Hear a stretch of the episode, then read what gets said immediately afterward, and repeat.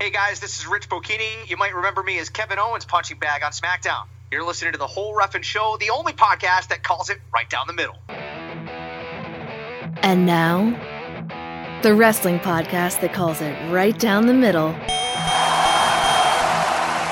The whole Ref'n Show.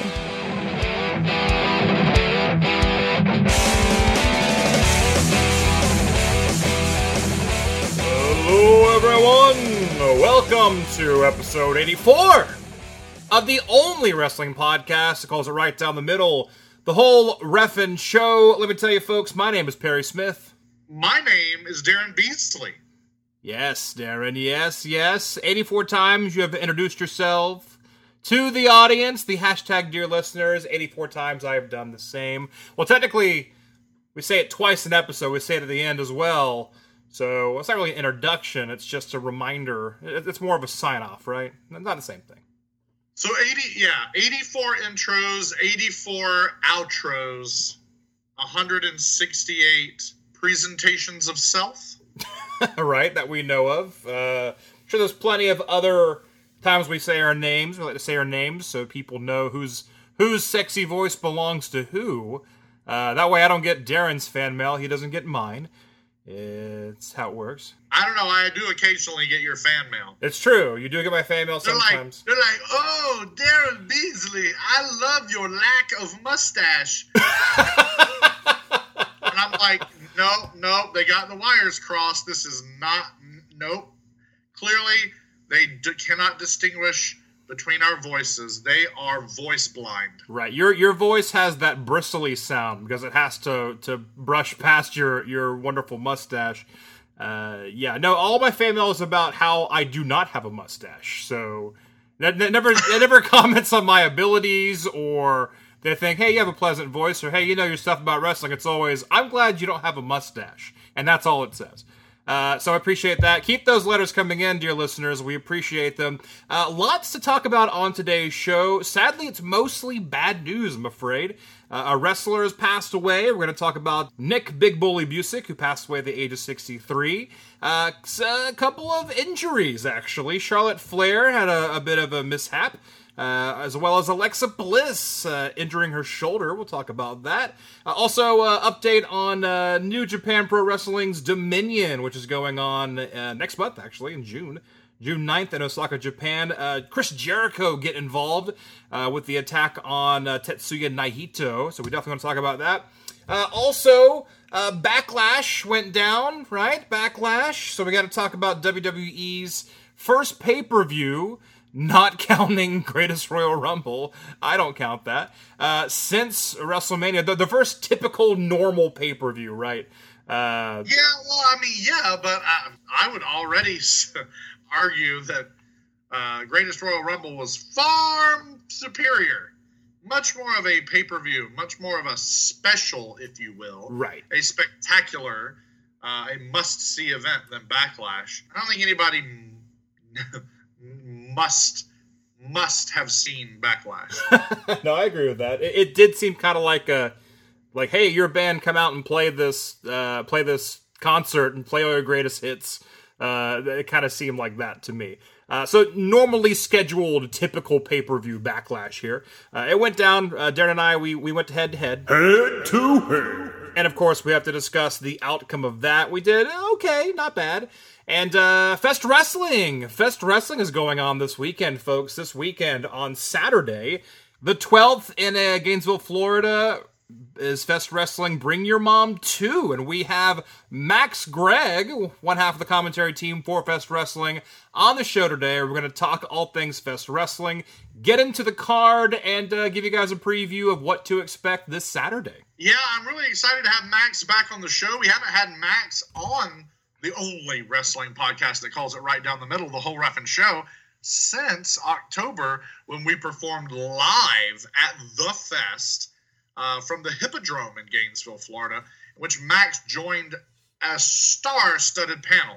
We had both of the voices of Fest Wrestling, Maxx Gregg and Rich Bocchini, joined by not yet then, but now current Fest Wrestling champion, Effy.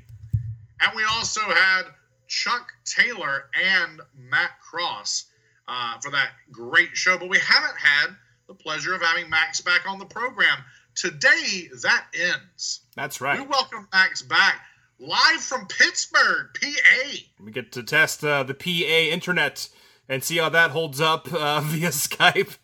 And uh, yeah, so plenty to talk about on the show. It's a it's a mixed bag of WWE and the indie stuff. And uh, like always, we got to start with them. Headlines. The wrestling community suffered a loss recently with the loss of one Nick Big Bully Busick, uh, who passed away unfortunately at the age of 63. Big Bully Busick. I don't know the most about his career, I will go ahead and say, but I do remember his WWF presence, member of Survivor Series teams, uh, and absolutely recognizable by the incredible, incredulous mustache on his face. And this is Daryn saying that, by the way, folks. Well, yeah, exactly. And uh, you can you can guarantee that's what his fan mail was all about. Like like dude seriously like the dude had a big old melon to begin with and to grow a mustache that spread across in such a fantastic fashion uh, that was very impressive and uh, that combined with those sweaters and the cigar and that bowler hat uh, that was a truly unique look like not only was it anachronistic for the 90s but also just no one looked like that. No one ever looked like Big Bully Busick, and I think that that was pretty pretty excellent. Right. It's it's not like uh, I mean, I, I hate to say because it, sounds negative, but I mean, I'm not being negative. Uh, you know, Nick Busick is not someone that you would remember like a like a Macho Man or a Flair or like you know a Dusty or I mean, th those uh, those guys are, are more or less household names. Uh, but I mean, he's a guy that was just around a lot in the golden era, and a guy who, far as we can tell, showed up and did his job and did it to the best of his ability. And you just got to appreciate wrestlers who just did their job. You know what I mean? Did the best they could, looked the part, have that giant fucking mustache like he did. Um, so yeah, I mean, we've always talked about this in the show. Standing out is so hard to do. But I mean, when you when you have the mustache working for you, Daryn, you know about this. I mean, half the work's already done, right? I mean, you have you have plenty of positive qualities, Daryn. Uh, but I'm just saying that's a waste because all you really need is that mustache. That's true. People don't realize all of my good qualities because they are all deep in the shadow of a mustache. Right. Well, I can't I can't see your curly uh, good qualities behind that curly uh, mustache. My, my curly quality is like like uh, Curly Howard of the Three Stooges. yeah, yeah, I, I mean that exactly. Uh, so uh, Nick, Big Bully Busick, uh, Godspeed and uh, best to the family, of course. Uh, like I said, some injuries took place uh, recently. Charlotte Flair actually had a very, uh, very interesting uh, injury. She actually suffered from a ruptured implant. So I think she's taking a bit of time off. I don't think she's taking the time off right away. I think they're about to do a tour over in Europe, and I think they're waiting until after that to get the the the implant corrected or, or whatever it is. I don't even know what the downtime of that would be. I feel like it's not much. I I, I obviously I don't know when it comes to that kind of thing. Uh, she actually well, took a little. precisely, but I mean, we are talking about invasive surgery. There's an incision. There has to be manipulation of Right. tissue. There's there's obviously a healing of a scar. There's potential blood loss. You got to protect from infection. There has to be at least one round of antibiotics. So I mean, there's got to be a recovery time, especially when you're talking about uh, her profession being one where she rubs uh, herself all over uh, canvas, which has all sorts of bodily fluids. I mean, that's just begging for a staph infection, right? Yeah, I mean they have to open her up for it, so obviously, like you said, there is going to be some downtime. Um, she actually had some dental work recently, uh, where she missed a week or so.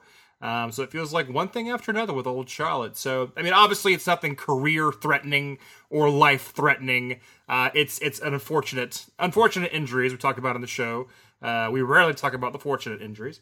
Uh, so you know, obviously, Charlotte, get back, uh, get it taken care of, and get back to doing what you do best. And uh, Alexa Bliss, not so lucky. Alexa Bliss actually injured her shoulder at Backlash while fighting Nia Jax. And we've said it a lot. Nia Jax uh, can be a little sloppy. A little sloppy. I remember when she fought Charlotte on Raw and basically dropped Charlotte on her head once. Uh, I think it was during a gauntlet match or something like that. But I mean, people always say like, you know, Nia needs to get into better cardio shape. Uh, so she Exactly. doesn't. So she doesn't. Oh, I don't know. Drop someone on their head or injure someone's shoulder. And, and I very quickly, I it seems like we're always negative uh, or very critical on Nia Jax. Uh, especially the last episode, uh, but uh, no, no, we we we believe in Nia Jax's ability. She's still she's still a rookie to me. She's still kind of you know young and fresh. Um, I think she's she thinks she's she seems a bit entitled. Uh, I know she's been around for a little while in the eyes of WWE, but not in the wrestling world. Um, so I mean, I think she has a lot of potential even now, and I want to see her be the monster again. But injuring Alexa Bliss, I cannot handle that whatsoever. I love Alexa Bliss, and uh, I, I don't think we know a time frame of how long Alexa's going to be gone for. Back on Charlotte, I know Charlotte's going to be. I know she's supposed to be involved with Money in the Bank, so we'll get Charlotte back by then, which isn't that far away. Alexa Bliss, uh, we don't know at this point. No, I, I hope she's back ASAP. Alexa Bliss is probably my favorite part of the women's division currently. Not my favorite of all time. Maybe not my favorite for the rest of this year. But at this moment, I just, I really can't get enough. They've done so much damage to Becky Lynch. They've done damage to Charlotte and Asuka. Uh, that leaves uh, Alexa.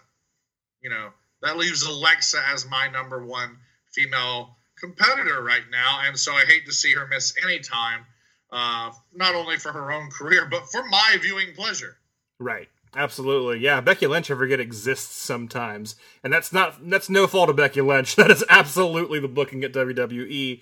Uh, and that's that's very unfortunate, very sad. And of course, Alexa Bliss, get better. Get back on my TV screen. I need you. Um, moving uh, overseas over to New Japan territory, Chris Jericho uh, now cementing his spot in New Japan Pro Wrestling's Dominion by attacking Tetsuya Naito. Is Naito going to be so tranquilo about this, Daryn? There's no way in hell. Although he says he will be, uh, if, you, if you can believe that. Right. Um, now, this this obviously picks up right after the events following Wrestle Kingdom in January, in which Jericho targeted Naito, and then months pass. We see Chris Jericho on the 25th anniversary of Raw. We see Chris Jericho at Greatest Royal Rumble, and uh, even though he's sporting his Hot Topic New Japan Alpha Club T-shirt, it's still much more WWE camp. And then, oh no, there he is. There he is on New Japan, and he's and he's taking apart the leader of Los Ingobernables de Japón, Right. Tetsuya Naito himself, and that's so exciting. Like I like the misdirection. I like the sleight of hand, if you will. Uh, Jer- where is he? Okay, is he in New York? Is he uh, in Saudi Arabia? No, he's in Japan. right. He, he gets around. Round, round, get get around. He gets around. Uh, yeah, it's it's cool seeing Jericho uh, come back to New Japan and do some more work. Naito is a great opponent. I mean that that match is going to be very good. I'm looking forward to it. Um, but uh, yeah, we we mentioned uh, on the episode we talked about Greatest Royal Rumble. Jericho is actually supposed to fight the Undertaker, and the casket match was later replaced by Rusev. And word starting to get out that uh, Jericho was in the casket match until he mentioned to Vince, "Oh hey Vince, by the way, I'm doing this thing with New Japan pretty soon." And Vince went, oh, "Okay. Oh, by the way, you were replaced." Uh, so so that that's interesting and, and totally non-surprising. Oh yeah, it's not surprising at all. I know on Jericho's podcast, he talks about the fact that uh, he called Vince before the Wrestle Kingdom program and his match against Kenny Omega, and uh, Jericho, of course, Jericho's always ready to put himself over, and mm-hmm. so he put himself over on his own podcast, no less, by saying he didn't have to call Vince. Okay, well, That's probably true. That's legally true. I don't I don't call my ex bosses and tell them what I'm going to do at work tomorrow. Right. you know? Especially if you're an independent contractor, which Vince claims all of his wrestlers are, which means legally you can wrestle for anyone or work for anyone. But oh no, not in the eyes of Vince McMahon. So, you know, after Jericho did that whole thing, put himself over, he then does sort of uh, kiss the ring by announcing on his podcast, like I said, this is following Wrestle Kingdom this year, uh, where, where he said he called Vince McMahon anyway, even though he didn't have to. Because, you know, again, putting himself over, that's just the, the consummate professional that Jericho is. So says Chris Jericho. Of course. The gospel according to Chris Jericho, of course. of course, of course. And, you know, but then he does actually put McMahon over by saying that McMahon wished him well and said, of course, it was fine. He appreciated the phone call. He wished him luck. He thought it was a good opportunity for him to be sort of an unofficial ambassador to Japan and New Japan as a company for WWE. And as soon as those words came out of Jericho's mouth on that podcast, I called horse shit. okay? Because not, I mean, I'm not going to doubt, I'm not going to say Jericho's lying and he made that up. But if Jericho heard those words come from Vince, then Vince is the one who's lying. right. And, you know, all you have to do is look at what you're saying about the greatest Royal Rumble and see the proof is in the pudding. Vince McMahon doesn't want anybody working for anyone else except him.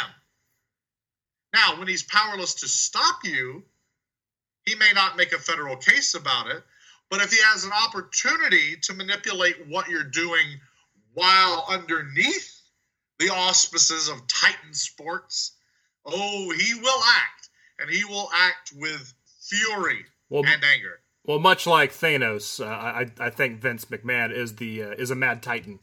Uh, so you Infinity War fans will get that That. one. True that. That's right. Another combatant who was involved in Greatest Royal Rumble uh, will also be involved in Dominion. That is Rey Mysterio.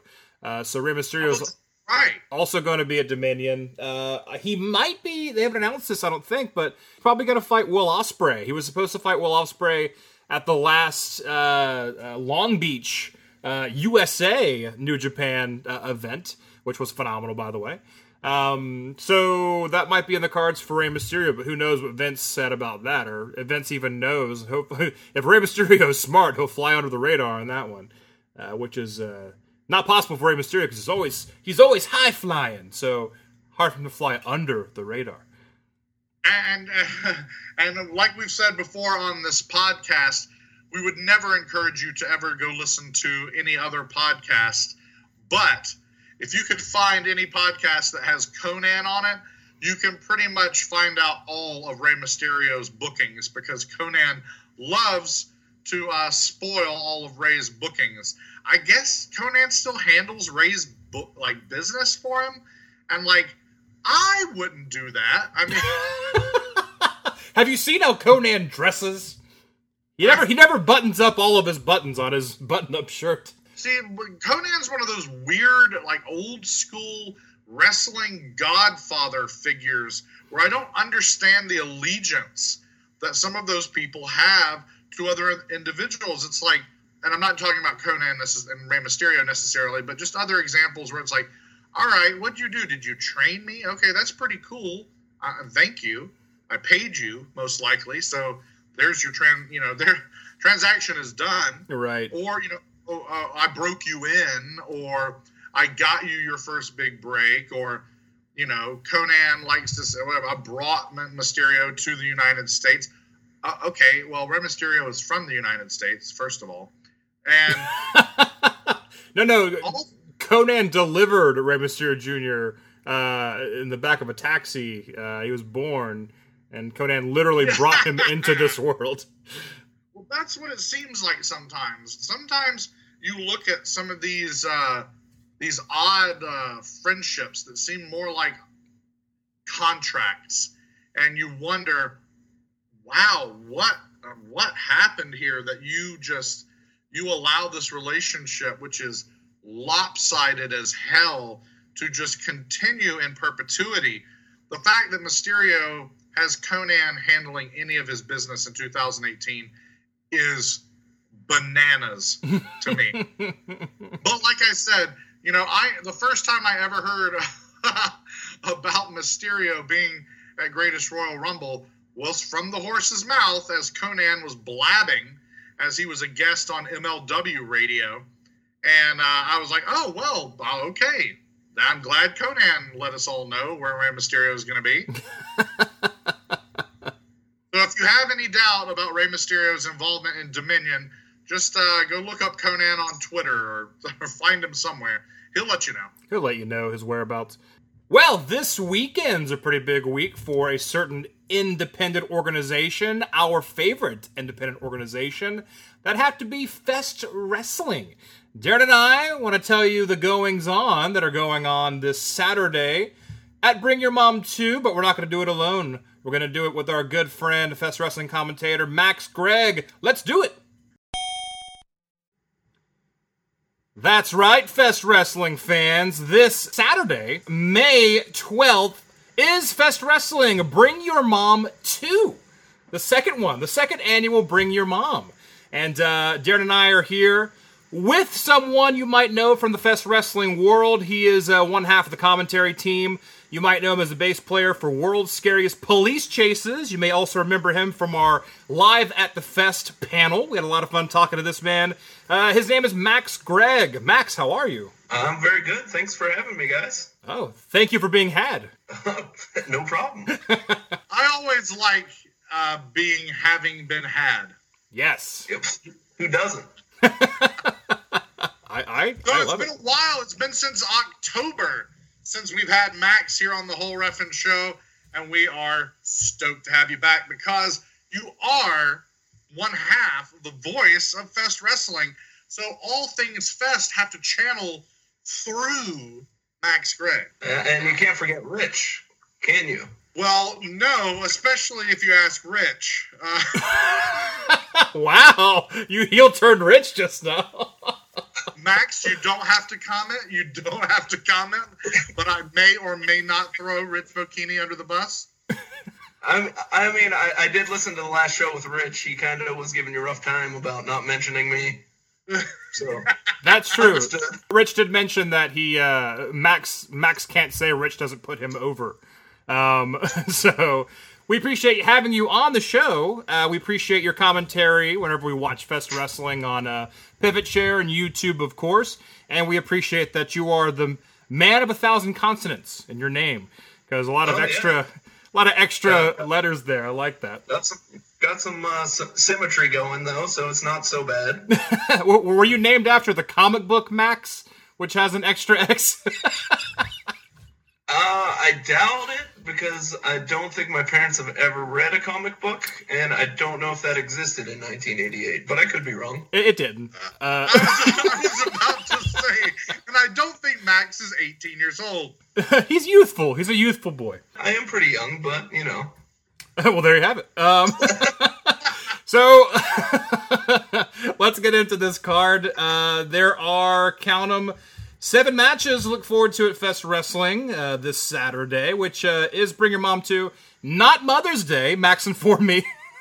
uh, Mother's Day is actually the 13th, so I'm glad I didn't say that on the air, like I'm doing right now. That I don't know when Mother's Day is. Uh, I'm a very good son.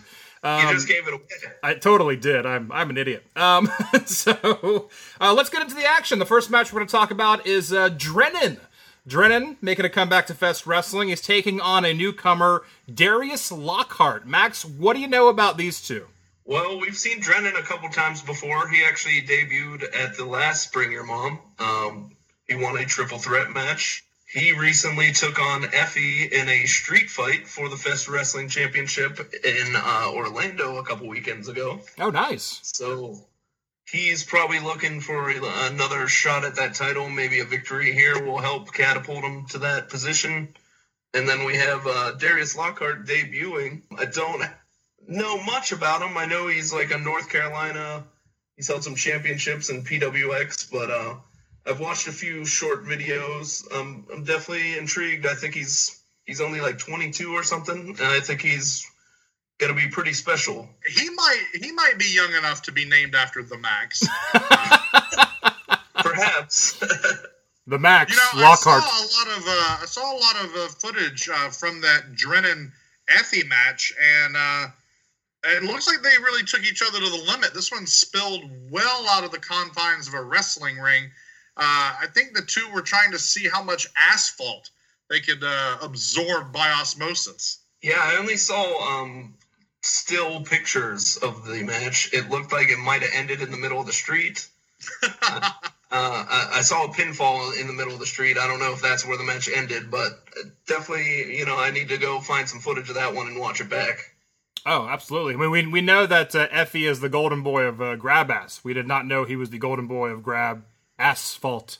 Oh, oh, I see what you oh! Rich, Rich would have given me so much shit for that one.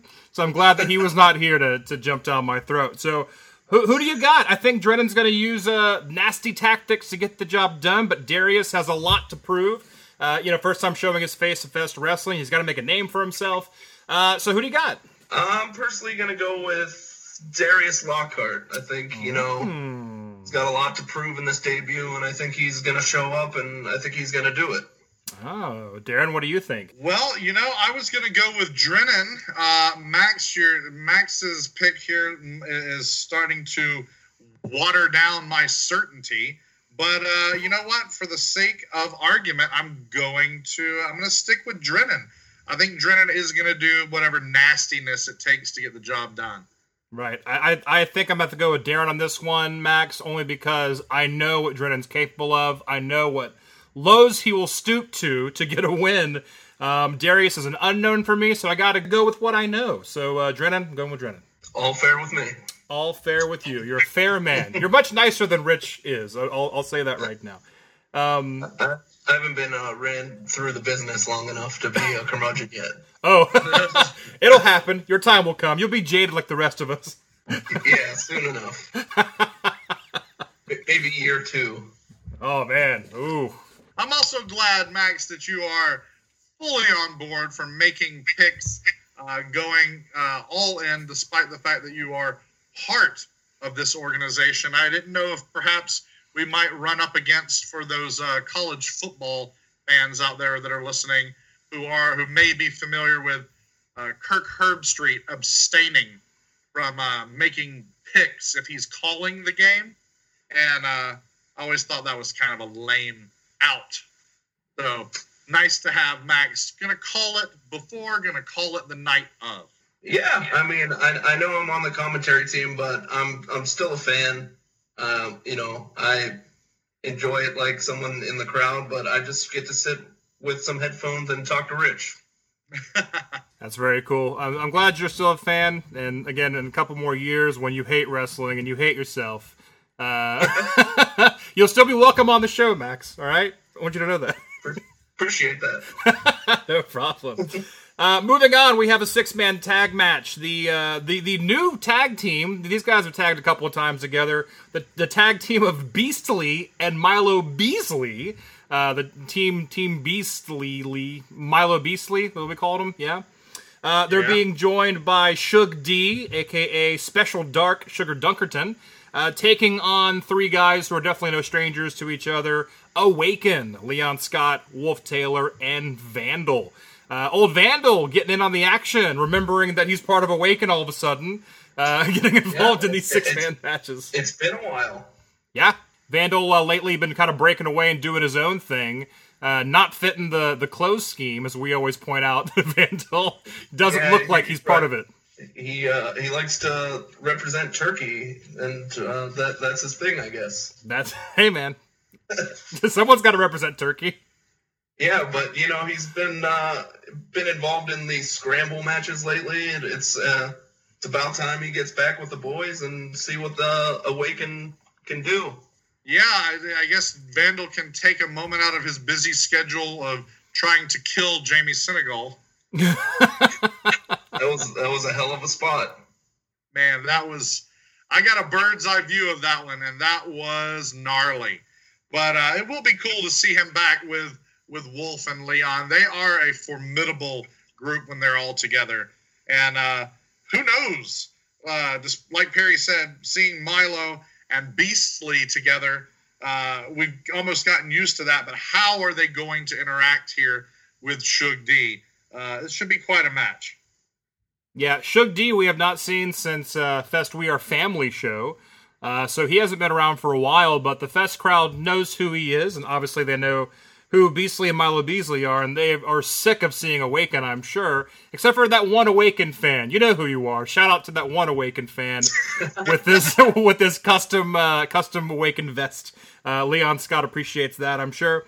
Uh, but yeah, I mean, Leon Scott and Wolf Taylor are dangerous enough, and when they're on the same page, they, they can do no right in a good way uh, for Awaken. Uh, when you add Vandal, who's also going to be in on the game plan, it's dangerous. I'm going to go with Awaken on this match. Uh, I'm, I'm gonna have to agree with you. I think uh, Awaken just they've been a team for many months at this point, over a year. Um, although Vandal hasn't really cooperated in the group, I think uh, I think they're gonna pull it together and walk out with a W on Saturday. Oh snap! Hey, let's make it a hat trick of picks here. I think Awaken does have what it takes. Uh, the unity. I don't know. We we haven't seen a lot of disunity uh, with this group. We have seen Wolf uh, appear to get a little a little perturbed at being treated uh, like a second fiddle to Leon, but in the end, he typically falls in line. So I think that we will see unity over disunity, and uh, I'm, going to throw my pick in as, for Awaken as well. Yeah, little UNITY for Awaken. Maybe they'll get the win with that. Uh, this next match, I'm, I mean, I'm super excited about all these matches, but I saw this one go up on Instagram, and I got really, really excited about it. Uh, the team of Holidead and Kiera Hogan taking on Ariel Monroe and friend of the show, Leva Bates. That match is going to be awesome. I agree with you. It's uh, all four of these girls are great. Um, I don't really know how they're all gonna tag with each other. They all kind of have different personalities. Um, I'm interested to see which uh, team clicks, though. Yeah, that's true. It is a tag match, so it's not all, not a, it's not necessarily who's on the team, but how well the two people on the team can work together. Exactly. Yeah, each team has uh, a former number one contender to the Fest Wrestling Championship, and each of those uh, women have uh, tagging with them relative newcomers to Fest. So that's also an interesting dynamic. Is you have these these main of these Fest main eventers uh, tagging up with some some of the, the the newcomers to Fest. So that's pretty interesting. It, it's kind of like buddy day at work, or like uh, you're still new, so they put you with someone who's been around for a while, and they got to show you the ropes. Like, all right, you punch in here, and you come in here. We have coffee here. You put your stuff in the locker, and you do all that. Yeah, buddy day, Maxx. Anyone? Buddy Day. Okay, Maxx never heard of buddy day. I, I've never heard of Buddy Day. Oh, okay. I, I'm not really sure what Buddy Day is. Sorry. I, I, I'm thinking, I'm thinking more of like uh, somebody training a new server where they're like, all right, and make sure you upsell them the hot fudge brownie explosion. Right. Well, that, that's basically Buddy Day. Now, when I worked at Universal Studios Hollywood, and I was a tour guide for like six years, uh, you would get a new guide, and you'd have to like show them the ropes, like where wardrobe was, and change you know to your outfit or work attire, and like how to clock in, and like how to you know get onto your tour and what you do after your tour and stuff like that. It was called Buddy Day. Just want to let you know that half my buddies were fired within a month of. Uh, it's high turnover rate. Okay, it's high turnover rate. I did nothing wrong. Damn it.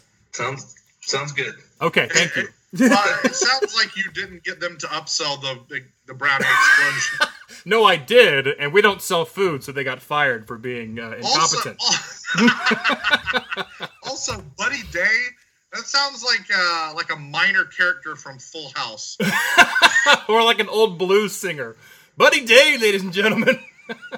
Uh, maybe enhancement talent, Buddy Day. Oh yeah, yeah, like old, old, like he's fresh from the power plant, folks. Buddy Day is here to take on, here to take on Jim Powers or something like that. That sounds about right. How about Buddy Day's uh, nickname be Nighttime so that it makes no sense at all? Coming to the ring, Nighttime, Buddy Day. Nighttime, Buddy Day. I love that. I love that. That's actually beautiful. Um, so back to the match. back to the real match. Uh, like Daryn said, two of these folks uh, recently, more or less, fought Sue Yung for that uh, Fest Wrestling Championship back when she was the champion. And by the way, where the hell is Sue Yung on this card? Um, Holidead and Leva Bates, the two I'm talking about here. So they're formidable threats in the wrestling world inside that ring. Um, but man, Holidead and Kiera Hogan versus Ariel Monroe and Leva Bates. I don't even know who I'm going to go with at this point. What do you think, Maxx? Uh, I think I'm gonna go with the team of Leva Bates and Ariel Monroe. Oh snap! Controversy. Yeah, I just think Kiera and Holidead just have way opposite personalities. I don't see them clicking in the ring. No offense, I think they're both super talented, but I think as a team, they're just gonna come up short. I think it's hard for anyone to be on the same page with Holidead, considering she's so she's so out there. Uh, we don't call her a friend of the show, Holidead. We call her frenemy of the show, Holidead, because she once called into our show and threatened our very lives. Uh, that happened That once. about right. So I mean, though I fear going against Holidead, and man, I'm, I I might mention this later on when talking about Angel Rose and Rachel Ellering, but Holidead versus Rachel Ellering at We Are Family was such a good match. It was like kind of like the like un, unsung hero of, of the night for me. Um, so I know Holidead is just a phenomenal competitor. Um, and but I, I mean, I, I gotta go with Leva and Ariel on this one. I really do. So I'm gonna go with them. Daryn, what do you think? Again with the hat trick, uh, I gotta go in with you Oh. guys. I think it's all Ariel and Leva all the time. all of the time. and that's that's nothing against Holidead and Kiera Hogan, but man, just I just think Monroe and Bates will get along better in the ring. Um, No, I, I think that you're right, Maxx. I mean, Holidead all by herself is tough as nails, is scary as shit. She can get the job done, but does that translate to being a good tag team with someone you're not normally tagging with? I, I think not. Yeah, that's that's the route I'm going for sure. all right, using the old old wrestling knowledge and know-how. Old Maxx Gregg. Following that, we got a triple threat match. Uh, newcomer to Fest Wrestling, DJ Z. You might know him from Impact Wrestling. Uh, taking on a non newcomer, uh, Serpentico, who was not at the last show, by the way. We did miss him. Friend of the show, Serpentico. Uh, and also another man uh, that's making a huge impact, not at Impact Wrestling, but at Fest Wrestling, uh, Saeed Al Sabah. This guy impresses me more and more every time I see him. And every time he wrestles, I get even better at spelling his name. It took me a couple shows. See? Uh huh. But now you got it. Oh, I got it. Saeed Al Sabah is one of my favorite uh, independent wrestlers right now. He is uh, definitely among my favorites at Fest Wrestling. And I know that I'm not alone. That crowd grooves to that music when he comes out. And right there, as you know, as he drops that last lyric and then hops over the bottom rope, I mean, people are about to lose their minds. Like uh, the, the dude is way over, and then he backs every bit of that swag, if you will. He backs every bit of it up in the ring. Like there's a lot happening for Saeed Al Sabah. I, I mean, I know at least for the last two Fest shows, I've said this guy needs a rocket strapped to his back, headed in the direction of the Fest Championship. I couldn't agree more. I think Saeed is definitely one of the uh, most talented wrestlers that we have in Fest Wrestling. Um, definitely has a very bright future in wrestling. Uh, it was cool to see him team up with Carlina Gore, but I'm kind of glad to see him moving back into the singles route. I don't know if he's going to pull ahead in this one. He's got quite some competition. DJ Z Serpentico. Uh, sorry, action figure just fell off my desk. Billy Gunn. I, I, I- think you meant business document. Business document Yeah, fell off your desk. Yeah, Okay. my documents fell. Um, but yeah, uh, I've been lucky enough to see DJ Z. He's wrestled a lot in the Pittsburgh area over the years. Um, super talented dude. He's making waves and Impact right now too. Um, and then Serpentico. You know, he's picked up some big wins in Fest Wrestling against Matt Cross. Um, Yeah. I, I think uh, back at Brawl at the Beach, he defeated Darby Allin and Shane Strickland in a triple threat match. Correct. Yes, So- I did. as far as triple threat matches go, I'm probably leaning towards Serpentico in this one with, you know, taking out Shane Strickland and Darby Allin. That's pretty tough to beat. So I'm personally going to go with Serpentico in this one. Wow, that is that man. Yeah, but but there's no denying. I mean, he may, he might be cold blooded, but his uh, his fest record is on fire, and uh, Serpentico. It's hard to argue against that. But I, I'm going. I'm going to go with with Sabah because I think that there's just wow. There's just something that can't be denied there, even with Serpentico's success. Yeah, I'm gonna go with Daryn on that one. Uh, Serpentico, I love. He is great. A very talented guy. Again, friend of the show. Um, it's always hard to go against people that have been on the show. Um, I think I think Sabah's got more to prove. So I think it means more to get a win here, especially if you beat someone who is on such an incredible winning streak, which is you know Serpentico. Um, DJZ's a wild card though. I don't know much about him. I've seen him a bit on Impact, but I mean I gotta go with Saeed, man. Saeed Al Sabah. I believe in Saeed. Believe in Saeed. Ah. so.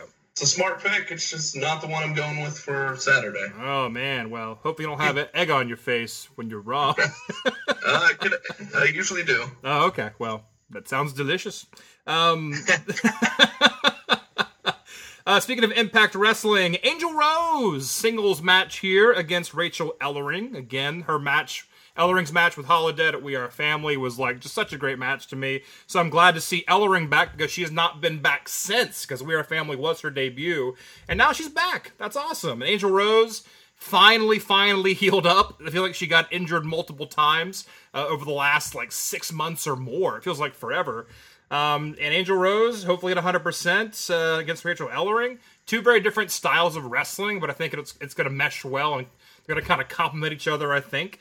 Uh, so we expect all kinds of wrestling styles in this match. I'm looking forward to it. Yeah, I think it's going to be real good. Um, it was good to see Angel Rose back in that hardcore hunt match, but you know, with eight people in a match, I didn't really get to see if she was back to 100% or not. So I think, you know, this one on one match is definitely, we're going to see she's 100% recovered from that knee injury. Um, and then Rachel, like you said, her match against Holiday was incredible at We Are Family. I think this one might even be a little bit better, in my opinion. So I'm looking real forward to this one. I think despite not having a championship on the line, this and that last triple threat match could be the two best matches of the night. Ooh. If there's no championship belt, there's at least bragging rights. There's always bragging rights. Yeah, and it could put you in the line for one of those championships. There you go. Yeah, and, I, and that's why I'm banking on Saeed for that triple threat. Is I'm thinking that you know we've got to maneuver this dude to get the shot, and I think that Saeed is is the guy to do it. But I'm, I'm backtracking. Uh, I'm going to pick Rachel Ellering to win this match. I think that Maxx, you're you're on the money there. That Angel Rose, uh, this is her opportunity. This is her not her coming out party, but her coming back party, and uh, it's just the platform she needs to be able to showcase what she can really do, and not not have it all sort of smothered by all these other ancillary competitors. It's just her and Rachel. Um, I think it's a match of uh, power versus speed. Uh, Rose has got plenty of speed, but if Rachel gets her hands on uh, on Angel Rose, it might be a it might be a bad situation for Angel, especially if she's a bit, we'll say, delicate, uh, because she might still be a little bit tender from her injuries. Uh, I'm gonna go with Rachel Ellering on this one. Uh, Maxx, was your was your pick? Did you make a pick officially? I didn't, I didn't make a pick. I'm gonna go with Angel though. I think. Oh, again. Yeah. Uh, yeah, I, I just think, um, yeah, like you said, it's our coming back party. I think what, what better way to party than get a win against Rachel Ellering on Saturday? Yeah, absolutely. I can see that happening. I mean, it could be either one of these ladies. I'm, I'm just, I, I, I don't know Angel Rose's condition at this point, and I know Rachel's good to go. So uh, it's, I'm gonna go with Rachel on that one. So again, not going with us. You're betting against the grain here, or I should say, betting against the brain. That is the whole Ref'n show, the only wrestling podcast that calls it right down the middle. Um, well, awesome. It's going to be a good match. You know who's going to win? The fans. The fans. The fans. Rich did like that one. Fest Wrestling. A- a- indeed, that that's very true. As cliche as that is, the fans always do actually win at Fest Wrestling. I've, I've, no, I've never seen anyone leave a Fest show unhappy. Well, I've I've seen like Leon Scott leave uh, a, a puppy auction. He's not a fan. I've, I've He's seen not a fan of anything. I've seen Leon Scott leave a leave a puppy puppy petting zoo unhappy. Um, trying to say he's a mean mad man is what I'm trying to say. Hey hey, we he is. That dude eats, sleeps, and breathes venom. He's not a nice person. That's right. He's very not nice. He's very not nice. That's the best I had at that moment. Um, the uh, those brand new Shining Fest Wrestling Championship belts are on the line, folks. Well, I don't know. Uh, well, I mean, I don't know how clean they're going to be, being in the possession of one uh, Timmy Lou Retton and White Mike over the past few months. Uh, so the Gymnasty boys are putting them belts on the line. Them yams, I believe. They, they call themselves the Yampians. Uh, taking on the Ducks, the Ugly Ducklings, friends of the show. Rob Killjoy, Lance Lude. Hopefully, Coach Mikey will be on hand. He was not there last time, which may have taken the Ducks off their game a little bit, but I think they still scored a win against Tech. Yeah, um, I think we are gonna have Coach Mikey back. I, I, if my intel is correct. Oh, you have intel. See, that's why we bring you on the show because you have intel. Actually, uh, I drove out to Ohio um, maybe three weeks ago to see uh, the Ugly Ducklings and Gymnasty Boys were at a Remix Pro show. Uh, Oh, they faced off in a triple threat tag team match, and unfortunately, neither of our teams won. Um, Boo! there, there was some cheating involved. It, was, it wasn't very fair. I was upset about it, but I don't know. Can, can you be mad when you cheat against the Gymnasty boys? Can you be mad when cheaters get cheated upon? I don't know. well, they did they did take out the duck, so I, I felt slighted. Ah, that is sliding, isn't it? tell you who would be mad at that, Leon Scott. oh, yes, indeed, he would. Why not? Uh, Gymnasty Boys and Ugly Ducklings, this rivalry's been going on in and out of Fest Wrestling for over a year now, I'm guessing. I, I don't even know if I could pick a winner in this one. Like, they're two of the most talented tag teams on the independent circuit right now, in my opinion. I mean, they might not have these huge names that other tag teams do, but I think as far as in ring work goes, those two, te- two teams are tough to beat. So, I don't even know who to go with. Um, I, I guess I'll stick with the champions, the Gymnasty Boys, just because I could see them using some uh, dirty tactics Oh, to oh yeah. out with the victory. That, that that is that is accurate. These guys are not going to lose those belts, and I love the Ducks. I love the Ducks. The Ducks know I love the Ducks. The Ducks know that we love the Ducks here on the whole Ref'n Show. The only wrestling podcast calls it right down the middle. But those Gymnasty boys are not going to lose those belts. They got to put them on the strippers. if you follow them on social True. media, you know they do that. Um, so yeah, I'm gonna have to go with you on this one, Maxx, and say that uh, the gymnastics are gonna hang on to him by any means necessary, if I may say. But you have to uh, remember, Coach Mikey is on the outside. He could um, get involved, not let any of this uh, Gymnasty Boy tricks get out of hand. He could kind of keep it all in line. It's true, very true. Well, you know what I say. Whack. Whack. Whack. Whack. I'm going with the ugly ducklings. It's their time. Damn it. Oh, It is their time. It is time for the ugly ducklings to fly out of eight seconds with the Fest Tag Team Gold. That's right. Gold on white around the waist of some ugly damn ducklings. well, yeah, the Ducks want uh, hashtag all the grilled cheeses. Uh, I don't know why these tag teams insist on referring to tag team championship belts as food, uh, but they do. Uh, Well, I think that they I think that they probably got the memo that Vince McMahon said you can't call them belts. So what are you what else can you call them? right. What are some other nouns we can call them? Uh, okay. Fair enough. Fair enough. All right, we are a house divided on this one, folks. Daryn going with the Ducks, and uh, Maxx and myself going with Gymnasty Boys. Old Timmy Lee Retton and White Mike. That takes us to the main event of the night. Man, this one should be really good. Effy, the Golden Boy of Grab Ass, taking on oh, Joey Ryan.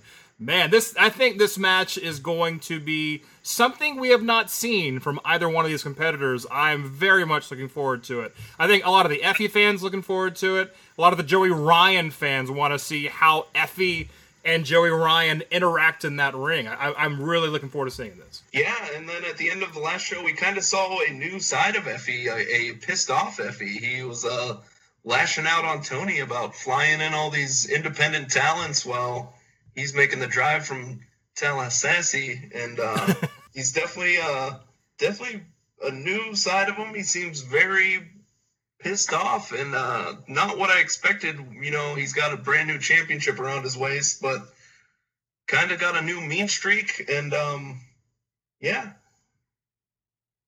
Yeah, what has the title done to Effy? I mean, like clearly it has emboldened him but uh, the edge, like the like you said, the, the, this this extra uncalled for surliness, like to especially to go after Tony.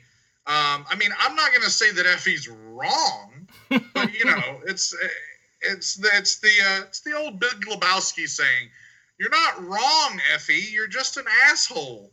you know, and I never thought I would say that. Effy, dear dear friend of the show, longtime part of the whole Ref'n show and uh, a Fest family favorite. Uh, but yeah, to see that side of Effy is very different. To go back to what Perry was saying uh, when he introed this match, Effy and Joey Ryan, I mean, I will say we're like Steve Urkel and Cheese, and we're quite partial to Effy. but despite that, despite that, despite that, folks, Effy is your Fest champion. Effy you know, is at WrestleCon, and Effy is all over the Southeast and beyond now. This is a name. This is a, a North Florida homegrown talent that is exploding on the indie scene. And now he's taking on one of the hottest acts in independent wrestling and has been for some time. To me, this is an epic level next level kind of matchup. I absolutely agree with you. I think at this point, the, the, the weird okay, the weird thing about this match, and I mean no disrespect here whatsoever. If you you kind of get what I'm saying here, I feel like this is a match that Joey Ryan needs more than Effy actually needs. Does that make any sense to you? Because I think a lot of people see a Joey Ryan match and go, "Oh, he's that guy. He's gonna do that thing." And I think as awesome as that is, and no one can do Joey Ryan like Joey Ryan can do Joey Ryan, and it's great every single time. There needs to be something different. I think when you bring him in against Effy, is that something different? Like I, I don't. I mean, Effy doesn't have the following that Joey Ryan has yet. I think he's slowly climbing up there. So I, I, I think uh, the the video that Effy put out recently, uh, the the little uh, little promo bit for this match was genius. It was great. Calling out Joey Ryan, you know, saying he's not afraid of him, you know, obviously making references to the whole the crotch grab, which I mean, just I think everyone's going to be waiting for that moment to happen. And how is Effy going to be different from you know the thousands of other wrestlers that have grabbed Joey Ryan's dong? And I just said that. Um, so yeah, I mean, I, I really, I, I just this character against this character. I can't wait to see the two of them in the ring. I, I can't wait to see it. I'm with you. So, what happens? Um. Okay. So I might be incorrect in saying this, but I'm pretty sure Effy is the only wrestler that has been on every single Fest Wrestling show so far. Oh. Um, he feels like Fest Wrestling is the first company to really give him a shot. Um, I think Fest Wrestling means more to Effy than anyone that stepped in those ropes. And I think because of that, Effy is going to walk out champion, still champion on Saturday. Oh, gonna go uh, with now. I could not agree more, and and that, that and I, I am famously long-winded, but I, I, have nothing to add to that. Effy wins. wow, I, I, am I am at a loss for words here, folks. Uh, something Daryn never actually is. Um, I yeah, Joey Ryan's great, and uh, he's obviously accomplished a lot in his career. Effy has worked so hard to get where he is. He's finally on top, and he's he's batting away competitors as they're coming out of the woodwork him. Leva Bates, obviously commenting on Tony Weinbender uh, of Fest Wrestling, bringing in the quote indie darlings, the uh, the WWE has-beens, uh, which is he had some nuts to say that in front of Leva Bates and on a show that Simon Grimm is also wrestling at. Um, so I mean, I I get Effy's feelings, you know, like you know, send me the best wrestlers, not just because they were on SmackDown a couple of years ago. I I understand that, but I mean, sometimes it's kind of careful what you wish for. Because I think Joey Ryan, he's not from WWE, but man, he's got some miles. He's got some real miles. He's wrestled a lot of people, a lot of different styles, and maybe he can adapt to Effy's sassitude. We shall see. But again, Effy's got more on the line. I'm gonna go with Effy on it as well. So all three of us say our boy Effy. We might be a little biased here because he's Fest Wrestling champion, and uh, I don't know. So Effy, yeah.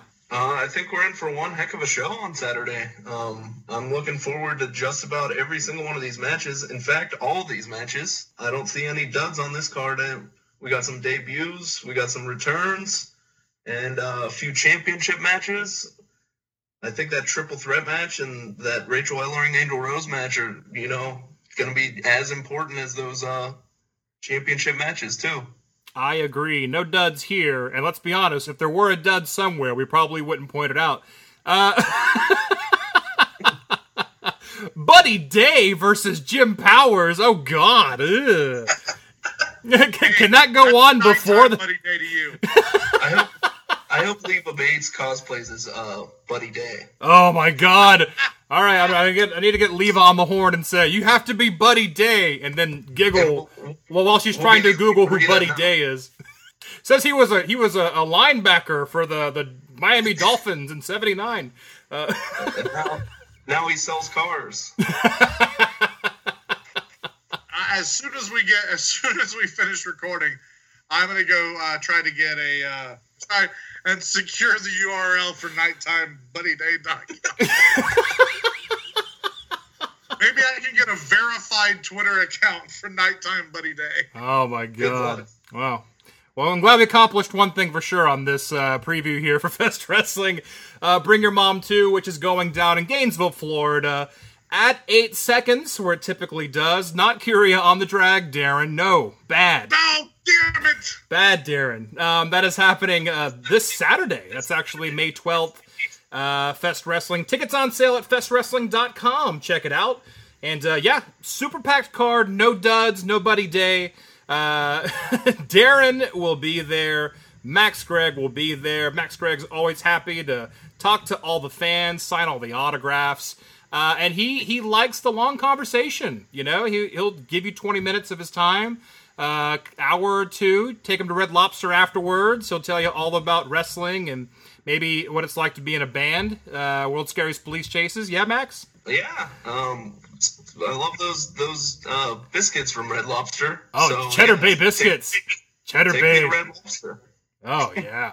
Well, there you have it, folks. If you want to get to know Maxx, take him to Red Lobster for some Cheddar Bay biscuits. He'll tell you anything you want to know.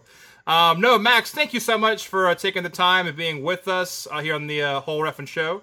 And uh, where can people find you online? Plug your social media, man. Uh, you don't need to find me online. Um, Fair enough. What I want you to do online, though, is go to uh, festwrestling.pivotshare.com. Oh. You get a seven day free trial. Uh, we also have other promotions featured on that, like Defy and uh, Bar Wrestling, which is owned by Joey Ryan, PCW. Uh, you know, go to the shows, buy some goddamn t-shirts. You can buy them online too. Um, keep us afloat, and go to go to Rich Bocchini's Twitter if you want to look at something on Twitter. Don't plug the Bocchini. Don't plug uh, Bocchini. He's got enough. He's the best play-by-play in the biz. Oh, he put Rich over. Oh, they love oh, each other. Rich, Rich is the best. Oh, he okay, fine. Rich is the best. I'm only pretending to be mad at him for no reason. Anyway, he's lovely. Okay, well, you heard it here, folks. The nicest commentary team in all of indie wrestling. Rich Bocchini and, of course, Maxx Gregg. Thank you again for being on the show, Maxx. We're going to see you this Saturday in Gainesville in eight seconds for Bring Your Mom Too. Awesome. Thanks for having me, guys. Yeah, buddy. We'll see you soon. And once again, we got to thank Maxx Gregg for taking the time out to come onto our show and talk a little Fest Wrestling with us. Something tells me he likes that topic a lot. Um, I would say it's the fact that he works for the company. Probably. And, and at least half, if not three fourths, of his uh, attire usually says Fest Wrestling on it. you have to admire that. That he's even though he's not on the clock, he's on the clock. He's a he's a walking billboard for the company. And uh, Tony Weinbender, I'm sure, appreciates that, right? Yeah. Hashtag admire the attire. Oh, acquire the attire for others to admire. That's a little long. That's a little long for a. Uh, I'm making I like- that. I'm making. I'm making that T-shirt right now. I, I think Maxx might wear it. He'll wear that, and hopefully he'll wear our brand new nighttime Buddy Day T-shirts as well. Uh, we'll have to get to to work on that copyright, folks. Don't take that copyright from us. We worked hard on that name. We worked hard right off the top of our head. hey, man, that's where the best ideas come from. In fact, I think that's where all ideas come from. Uh, people's heads. So Well, that's true. That's true. That is true. What else is true is that WWE Backlash went down this past weekend in Newark, New Jersey on May 6th, my birthday. And WWE did me no favors on my birthday. I will tell you that right now, folks. Uh, how was Backlash for you, Daryn? For me, it was uh, it was so so, so so. Um, it was it was okay. I uh, but I gotta ask you real quick. So WWE didn't do you any favors. So you didn't get like a free dessert, and they didn't send people over to sing to you. No, no, this is the second time we've referenced uh, desserts at a restaurant. By the way, uh, on the episode. no, no, no I'm no one. hungry, Perry. I'm hungry. Actually, did not get cake and ice cream on my birthday, but I made up for it the next day when I got uh, cake and ice cream. There you go. Yes, yes, indeed. Oh man, I love it. I love it. I didn't love Backlash though. Oh, I but guess what? I didn't hate it. I feel like I'm turning into a WWE apologist, and that's the last thing that I am, and you know that. and our listeners know that. Our hashtag dear listeners know beyond a shadow of a doubt after 83 and let's see, I'm checking my watch, 83 and a half episodes, our listenership knows I am no WWE apologist. I have been critical as hell. I have thrown Vince McMahon under the bus that I'm driving. And yet, the IWC reactions to Greatest Royal Rumble and Backlash have been so over the top negative that I feel like a ding dang WWE apologist just for not joining in with all the vitriol. It's not that bad, Chicken Little. The sky is not falling. It's still a wrestling show. Hell, the Miz Rollins match was better than anything that happened in the year 2004 in WWE. It's not that bad. of all the years, I think that's the most accurate uh, year to be like, oh, it's not, it's not 2004 bad. No, it's not 2004 bad because, oh, wow. That is hot, stinking garbage on a hot plate. It's also hot. Um, okay, but Backlash, it was last weekend from Newark, New Jersey. This is the first one that was presented by Raw and SmackDown, as now all network specials will be co branded. And we see the cycle continue. There is a brand split, it is a complete split. Then they will co sponsor, and then they will reunite. And eventually they will split, and they will be a complete split. And wash, rinse, repeat every decade or half decade. And uh, brand splits are uh, are nonsense. Um, I understand why this one happened for sure. The, the WWE is so over full. But we have beaten that horse to death and then beat it far beyond its death let's talk about backlash that everybody hated so so much, and I just don't understand how you could possibly hate it that much. I think, I think the real backlash was the fans. The fans It backlash. was. Maybe Yes. maybe the fans read the word backlash and like, you know what? I'm my backlash. Maybe that's it. Maybe they took it as an order. right. So the opening match was Seth Rollins versus The Miz for the Intercontinental Championship. Seth Rollins comes in as the champ, and Seth Rollins leaves as the champ, but not for a lack of trying. The Miz puts on an excellent performance here. I am still so big on The Miz, and uh, I hated to see him not capture the belt here. Um, both of us said that he wouldn't, so it wasn't that I was disappointed in my pick. Um, but I actually said uh, to myself, I hope I got this one wrong about halfway through the match because I thought if The Miz is going to win it back anytime soon, this would be the match because this is the kind of performance that makes The Miz look like he is that perennial legitimate contender. That he's not a chicken shit heel. He's a heel who can back it up. He can actually go out there and out wrestle a baby face of similar caliber. And and I like that. I mean, that that's not old school wrestling, but it's good wrestling. So uh, anyway, we were both right. We both started the show strong uh, with a correct pick.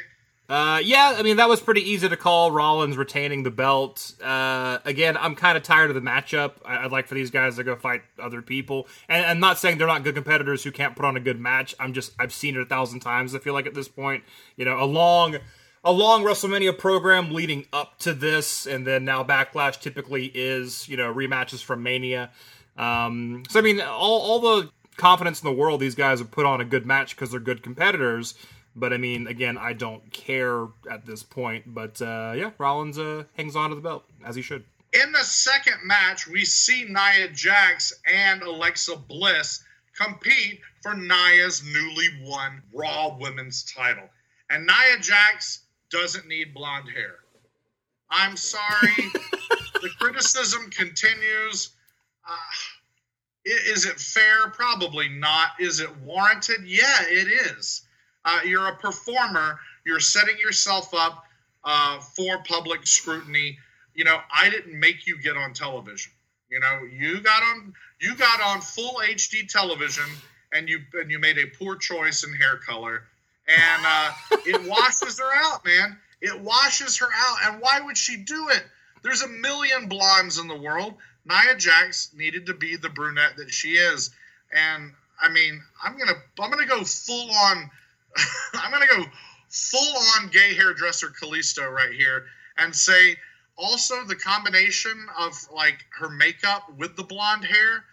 Not no no. I'm sorry, girlfriend. It is not working. you that's not your colors. Those are that's not your season, sweetheart. You cannot wear that much glittery pink on the upper part of your face. It doesn't work.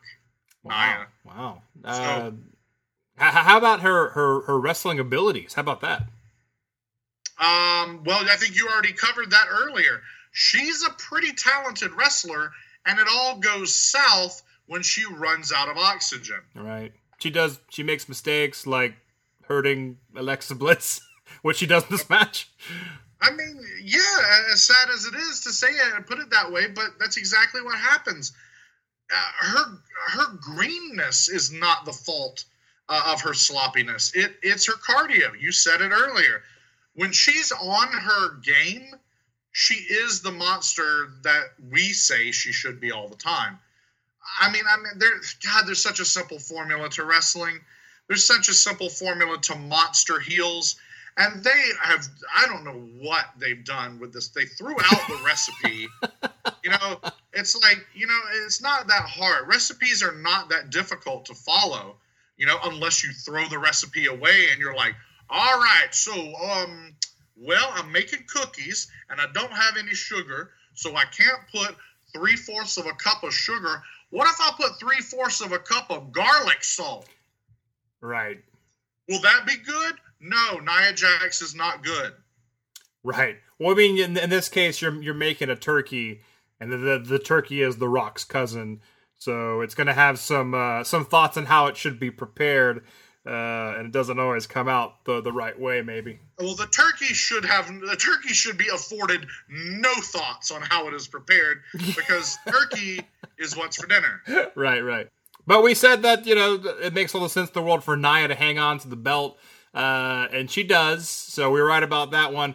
And uh, again, good thing because if Alexa won the belt back and then was unable to compete to defend it, uh, then who knows what kind of uh, tap dancing they'd have to do. So Nia goes over. Yeah, it'd be some of that weird uh, Finn Balor, Seth Rollins, Kevin Owens tap Na- dancing Naomi. that we had to suffer through. Naomi, And, oh poor Naomi, God. giving up the belt Yeah. because she couldn't defend in 30 days and returning to active competition within 30 days. oh my god right of course Mhm. and uh you know uh, but now we've got another title got another title match as jeff hardy the united states champion takes on randy orton. I believe you called this and you called this a who gives a shit match? Is that what you called it last week? Sounds like something I'd say if it involves Randy Orton, sure. oh man. Oh uh, that news never got back to vince or if it did it was like one of uh, inspector gadget's uh, memos and it self-destructed I mean, it's a lack of enthusiasm for Randy Orton, but also for the U.S. title, which hasn't really. eh, Again, I mean, you look at the last six months of the title; it's kind of like, what the hell are they doing with this title? Um, and it's it's it's always been compared to the Intercontinental Championship because that's what the comparison is. That's what it was in WCW, where the U.S. title belt came from, and it it never will be as cool as the IC belt in the World Wrestling Federation. So that's just it. Exactly the us title was always a badass belt in the nwa and the wcw it was Right. it it was the equivalent of the IC belt when it was in a competing company. But when it's in the same company, and especially ever since they went to that weird like the, the design of the belt is garbage. That, I mean, I'm trying to like what it, it looks. It looks like it's porcelain. It doesn't even look metal. You don't put primary colors on the metal of a belt. It makes it look porcelain at best and plastic at worst. Right. Like it's just a it's a it's a hideous looking belt. And when you don't want to look at it, how can you possibly you know put any value on it? Right. No, I don't.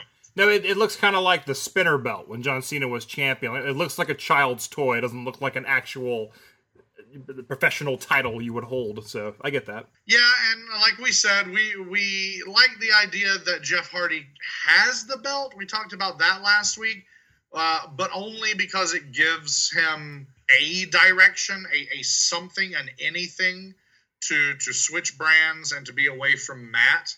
Um, because otherwise, why are you doing that? You know, I think is the first question that a viewer would ask. So, at least uh, at least the belt is serving that purpose.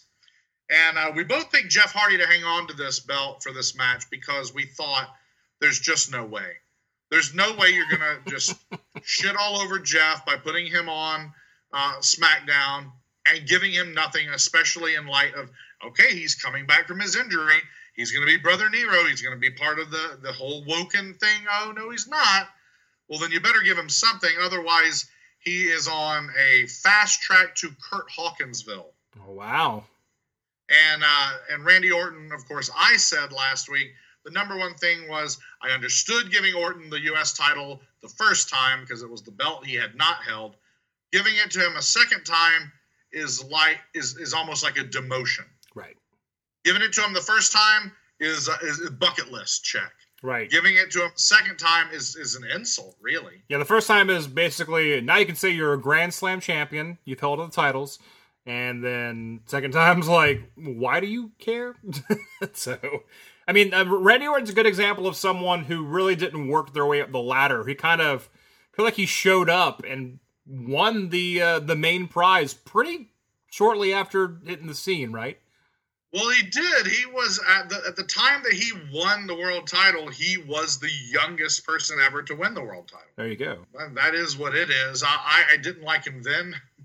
I didn't like him then either. Right. Uh, back when he just had a bunch of random tribal tattoos and none of them were connected by by skulls. Uh, and he had that he had the I don't know the an eighth grader haircut. You know, it's it's rare when I when I when I think that an Air Force haircut is an improvement. Um, but an Air Force haircut will always be an improvement on an eighth grader haircut. And Fair enough.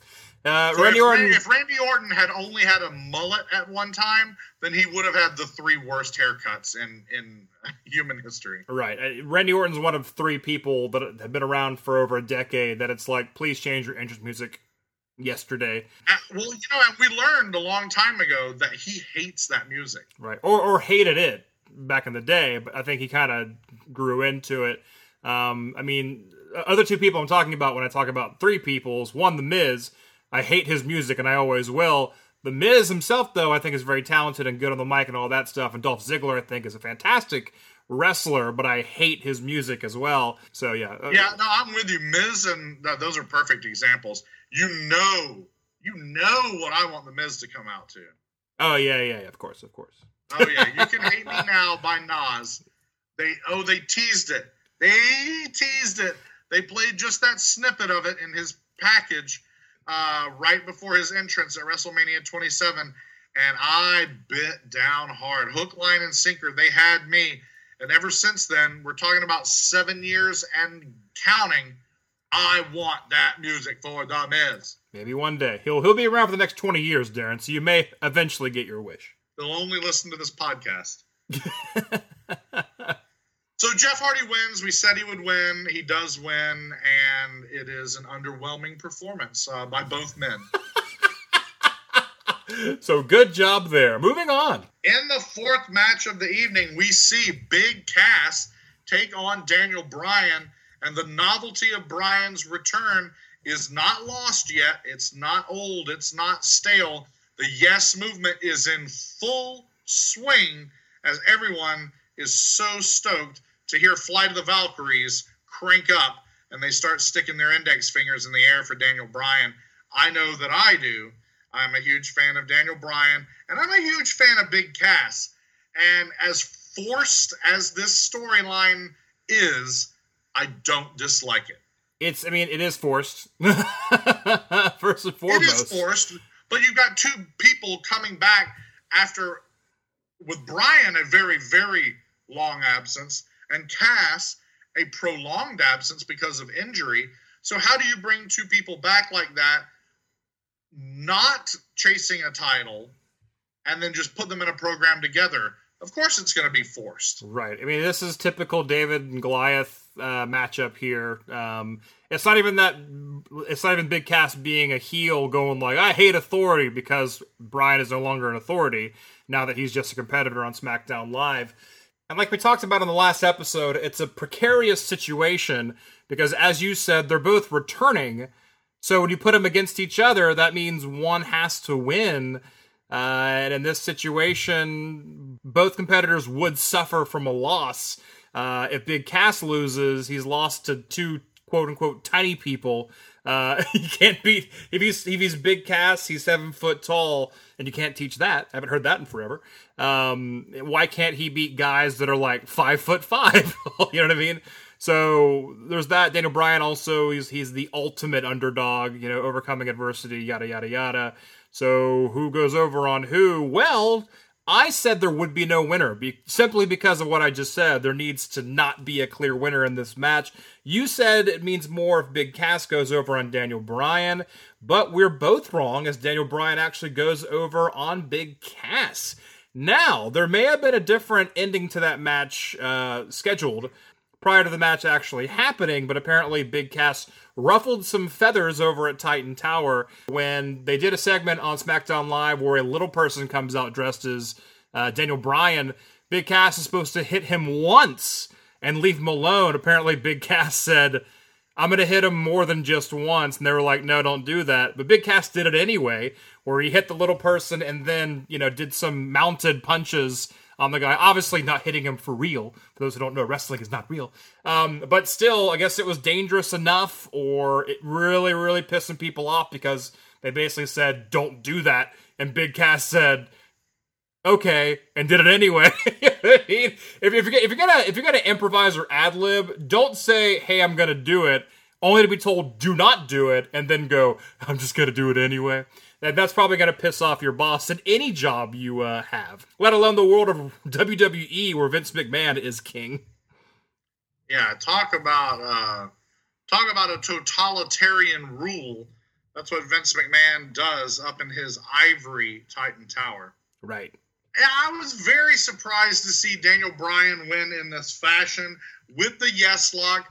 Big Cass just taps. He just got beat. And, like, I, yeah, I can see that being a clean finish the third or the fourth time they wrestle. But the reason I picked Cass is because I thought that this would be the first uh, match of, of an extended program. Eh, What? Where do you go now? Like, really, where do you go now? And uh, I don't know. Um, it was a nice moment, but again, that should have been the finish of their second, third, or maybe even fourth match. Right. No, no, I, Oh, I agree. the moment is good. The moment's just out of place in time. Right. You don't start with There's that. not enough backstory to for that to be a good climax. It's simply, I don't know, a climax too early. No, no, absolutely. A little, a little, little premature, premature climax on uh, Big Cass and and uh, Daniel Bryan's plot there. Um, Well, hey, they're, they're, those guys, those guys are out of practice. right, right, right. It happens to the best of us, uh, everyone. So uh, we don't talk about that. But uh, so we got that one wrong. Daniel Bryan won, and uh, good triumphed over evil for reasons uh, that are kind of controversial, kind of up in the air. The next match uh, kind of went the same way. Carmella taking on Charlotte Flair. Well, I mean, unlike the last match, we did pick Carmella, uh, but I was still surprised to see the match go the way it did. Um, I don't know what this was. Was this uh, a legitimizing match for Carmella? Was it booked this way so that she looks like she could, you know, conceivably be the champion without, you know, money in the bank advantage, without the uh, outside interference advantage of the Iconics? Just it seems surprising to, to see Carmella kind of hold her own with Charlotte here. Yeah, very surprising. This is the first time basically fighting Charlotte with the belt even in the picture, considering she won the belt because she cashed in money in the bank. And by the way, I don't think we talked about that. When Carmella gives Mike Chioda the, the briefcase, the money in the bank briefcase, and Mike Chioda acts like he has no idea what the concept of money in the bank is and takes 20 minutes to finally kind of realize and go, oh, okay, she's cashing in the money. Is it money in the bank? Money in the bank to wrestle. For, like, if, if you watch that, it's the most agonizing, like, what the, what are you doing? What are you, Mike Chioda, you've been in wrestling for 40,000 years. Like you ain't never heard of money in the bank before. Go back and watch that and you'll, you'll actually be like, what is happening? Um, Yeah, I think I, I think I am gonna have to go back and watch that. I didn't realize it was that uh, that out of whack. It is that- I didn't it was that uh, cattywampus, if you will. Oh, it is. It is all kinds of cattywampus. Go back and check that out. So this is like, yeah, this is Carmella and Charlotte actually having a wrestling match, and Carmella just out wrestled Charlotte. Charlotte, who who had to out just out wrestle Asuka and defeat Asuka and beat her winning streak. And this is this is the program. Carmella and Charlotte just wrestling each other. What? Uh, in the WWE, nothing matters anymore. Really, it doesn't. I I think they're just gonna go against the grain on everything just to swerve the audience every time. I, I, man, you're you're telling it. You're you're telling it. You're telling it. I don't get it. I can't call it. These head to heads Head to head. are getting more and more difficult with all this, uh, all this quote unquote "fuck you" booking WWE's been doing lately. Not to bring up a sore subject uh, when referring to the birthday party or the birthday present you were hoping you would get from WWE. Uh huh. But the next match is the return return match. it's part three. Right. It's a return match with a vengeance. Shinsuke Nakamura challenging AJ Styles for the WWE Championship. This is the third version of what was supposed to be the dream match. And I don't know that we've seen a dream version of it play out yet. Right. Um, this match is by far better than the match at WrestleMania.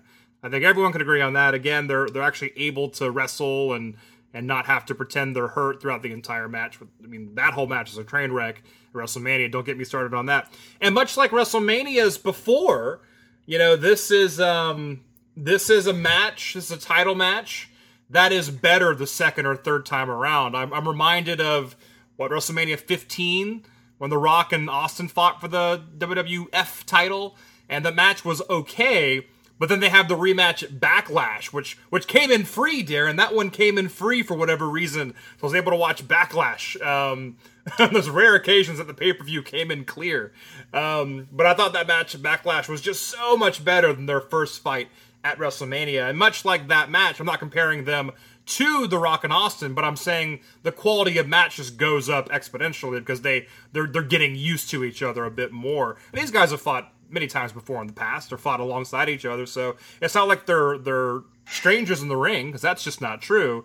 Um, but this match is better. Uh, I, I will go ahead and point out the fact that I think a lot of people are mad at this, not just me and probably you, but this is the title match.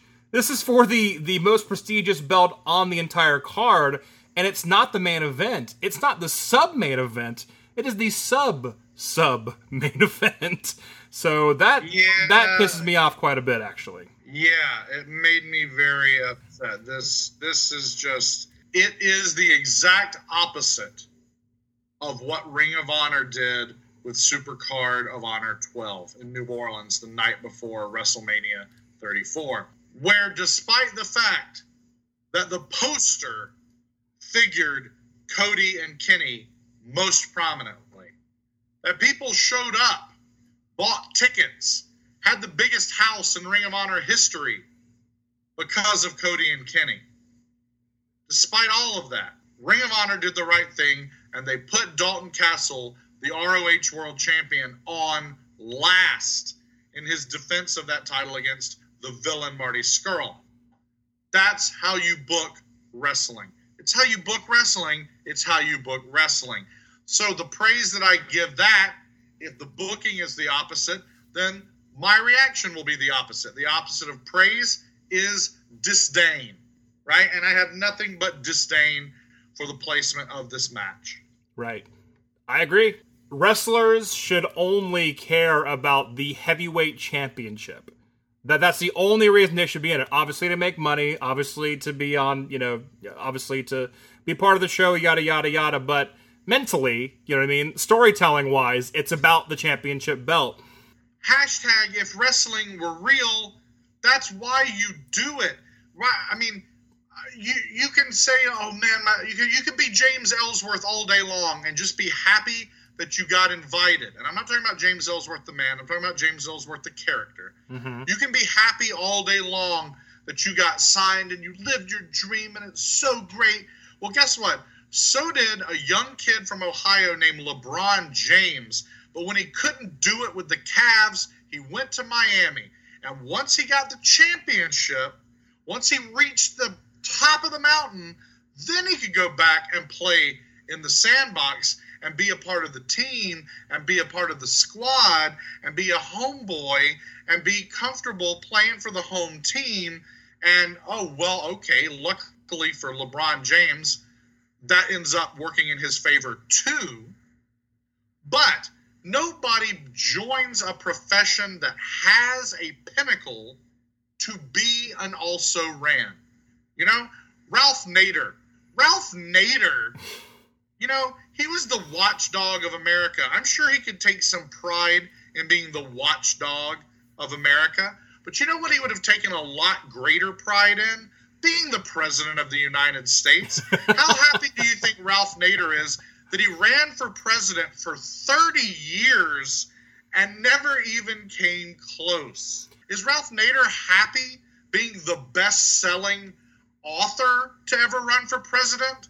Like Roman Reigns enjoys wrestling, not for a championship belt? No, not compared to the alternative. Right. Well, this is the only wrestling podcast that calls it right down the middle, and probably the only wrestling podcast that you'll hear Ralph Nader uh, brought up on. Uh, however, I do hope Ralph Nader gets involved in WWE so they can call him Big Van Nader. Uh, I, I would, I would, I would pop for that. I would pop for that ten times Perry, out of ten. Perry, Perry, Perry, it's time. it's time. It's Ralph Nader time. that should have been his campaign slogan. Man, that would have been great. Uh, so so back to this title. It, it is it is for the prestigious, or at least it used to be, uh, WWE SmackDown Live Heavyweight Championship, and the fact that it's it's emphasis emphasis on the used to be. right. It, it's it's third to last to go on at Backlash. Um, the Universal title isn't even up for grabs on this on this uh, on this night whatsoever. And You know why, don't you? because Lesnar's not around to defend it. Uh, Well, there you go. Uh, but also the you know the the placement of of this match happening at WrestleMania was also in the middle of WrestleMania. I mean, it really shows you they don't care so much about this title. Or, uh, I mean, that that doesn't reflect well on AJ Styles, the current holder of the title, um, and that that's shitty and that's horrible. It doesn't look good for Nakamura, who can't even get this title off of uh, AJ Styles, and it just makes everyone involved look like shit. So I don't know what the deal is. I don't know what the deal is either. Um, we know that they have been hesitant to, to pull the trigger with Nakamura and go full tilt boogie uh, with someone who doesn't have the grasp of the language as well uh, as a native speaker. We know that much, but we have seen nothing but a push for AJ Styles from the moment he arrived. So it does not make sense to all of a sudden stutter step around with what you're doing with AJ Styles, the man, AJ Styles, the talent, and AJ Styles, the wrestler who's holding your championship. That doesn't make sense to me. You can you can't quite figure out what you're doing with Nakamura. Well, that's dumb and unprofessional, and it's costing a lot of people a lot of fun, and it's ultimately costing you some money. But I get it. You have a precedent. Right. Nothing about the way they've treated AJ Styles up until now can explain why they're doing this with AJ Styles now. It's just off the rails. Sad, sad state of affairs. Uh, almost as sad as the ending of the match. It is a no disqualification match that ends in a, a count out, a double count out. Uh, it Well, ends. they, di- they didn't say no count out. Uh, touche, touche. Well, they didn't. I mean, they didn't. Okay. Uh, so bad end. I, I don't think any fan was happy with the outcome of the match. There needed to at least be a, a clear winner, uh, and there isn't. Because I mean, also the uh, Greatest Royal Rumble match between the two also ends at a, a no contest, uh, double count out deal. Um, so no good. Where, where do you go from here? And do people care anymore? And again, someone who has been begging for this program for a year, that's me. Uh, I don't care anymore. you've you've you've beaten it out of me, Vince. You did it. Hey, Vince, you did it.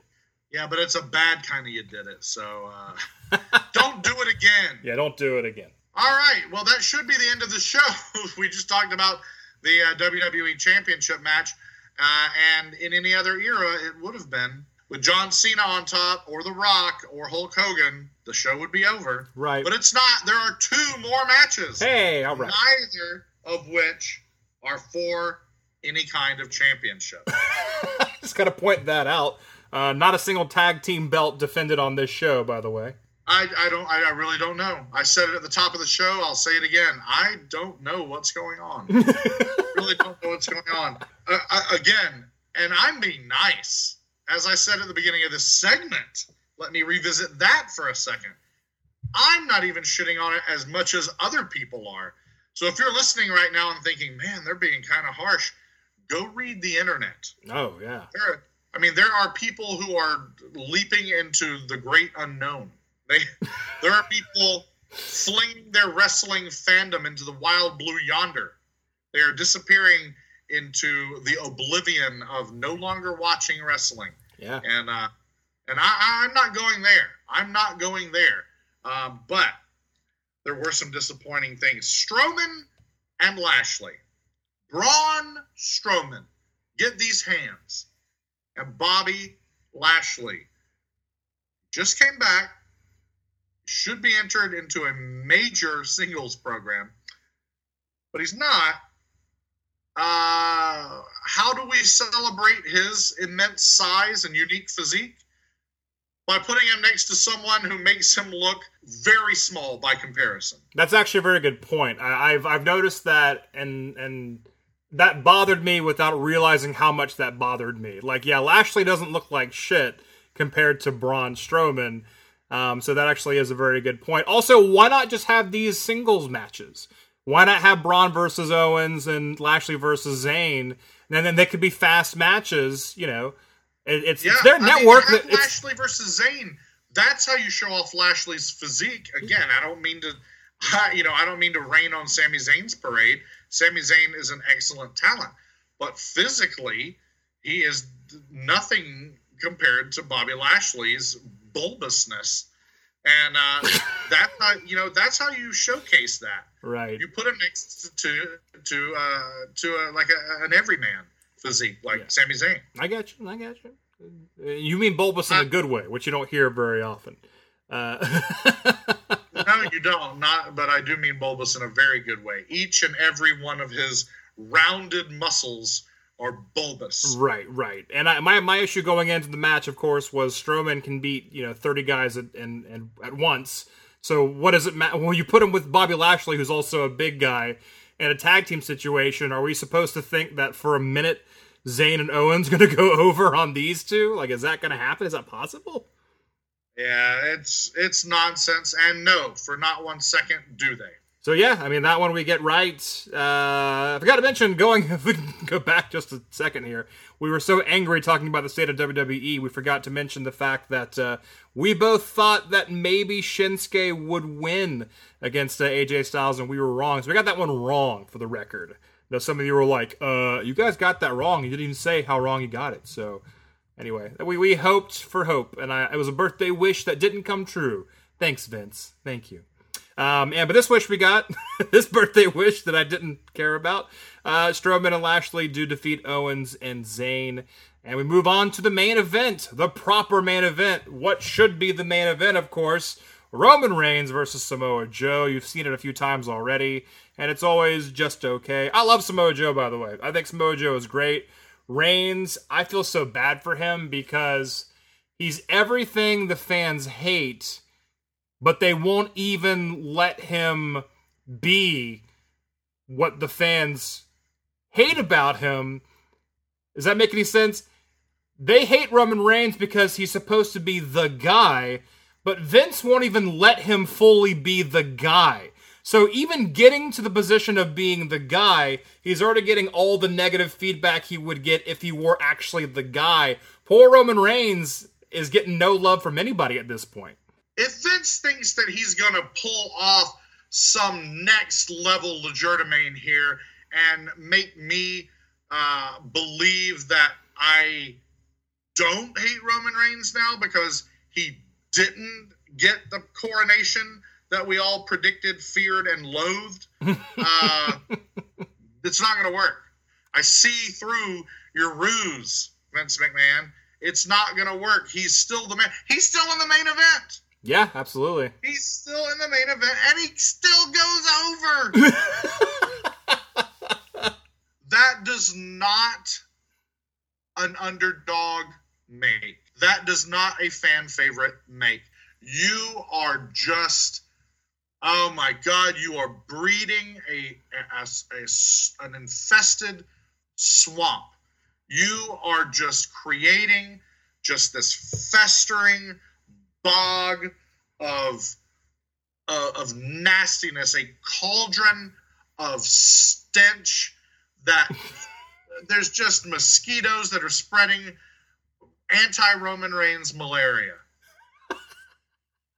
You have a way with words, Daryn. And, and You have a way about you. oh, that nice stinger callback. Um, Vince McMahon, you have you have created a quagmire uh, in more ways than one, and Roman Reigns dwells there. And as long as you keep uh, your focus on that dwelling place, you're you're losing you're losing so much steam. You're losing so much steam. I don't think you.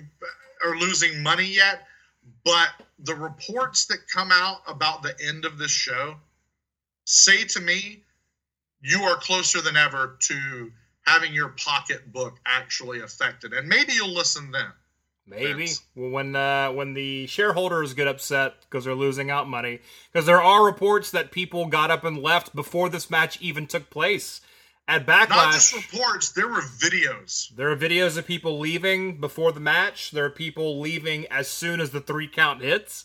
Um, it's it's tough situation and poor. I mean, again, people give Reigns shit. He's just doing what he's told. Reigns doesn't book this. You know, it's not his fault. It's- not his fault. it, it's odd because it's almost like no one is getting their way when it comes to WWE's booking. I feel like people are like, "Oh no, we'll do this, this, and this, and we'll, it'll get to this point." So they do this, this, and this, and then they stop them halfway before they actually get to the point of the storyline. So it just feels like everything is just kind of half baked at best. Or it's just like, why is this happening? Like, why why are they still fighting? Like, does anyone know what's going on? It feels like the Triple H regime and the Vince m- regime are just kind of going at it every single day, their own private head to head, Head to head. if you will. But it's starting to look kind of like uh, Pink Floyd uh, toward the end, where they're they can't seem to agree on anything, so they just kind of part ways. Uh, well, And you know what? Uh, I'm gonna I'm gonna extend that metaphor just a little bit. You know how Roger Waters took uh, took the wall, which of course he claimed full ownership of, of course, and decided to have decided to have Roger Waters the wall. And sort of like uh, Triple H and NXT. Triple H and NXT are better. Triple H and NXT is better, but it's NXT. It's not the WWE. Roger Waters taking the wall, the full stage show on tour, while the remaining members of Pink Floyd did nothing with it.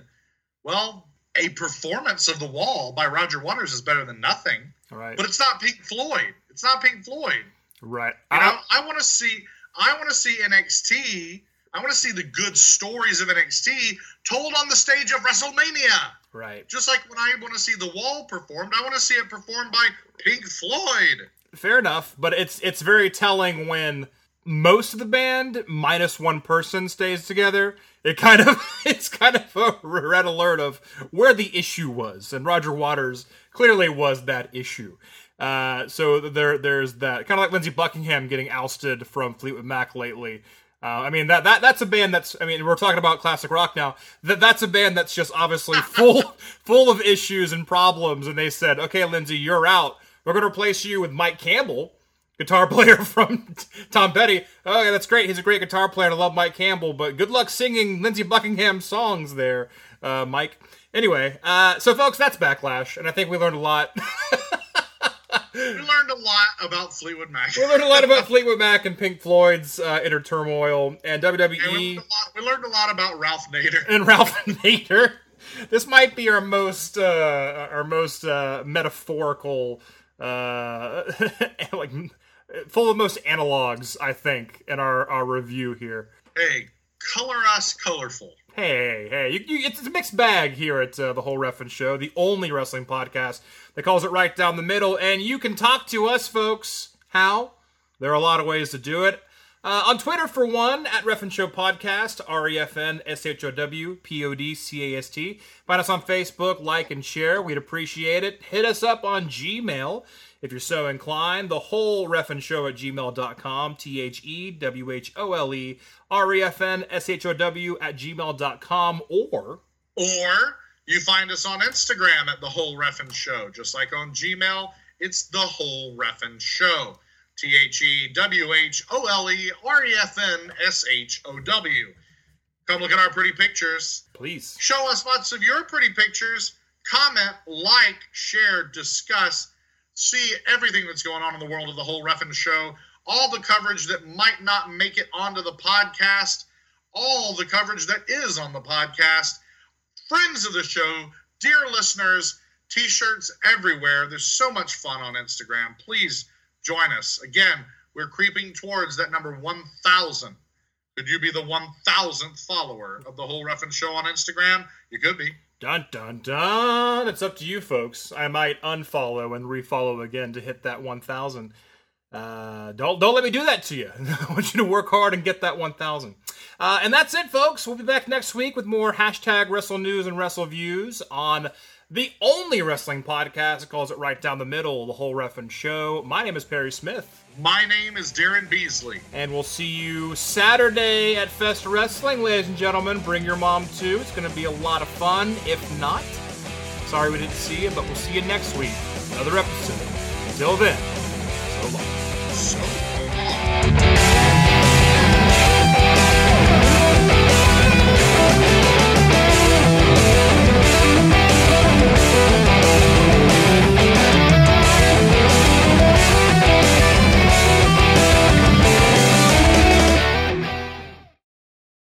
It's time. it's time. It's Ralph Nader time.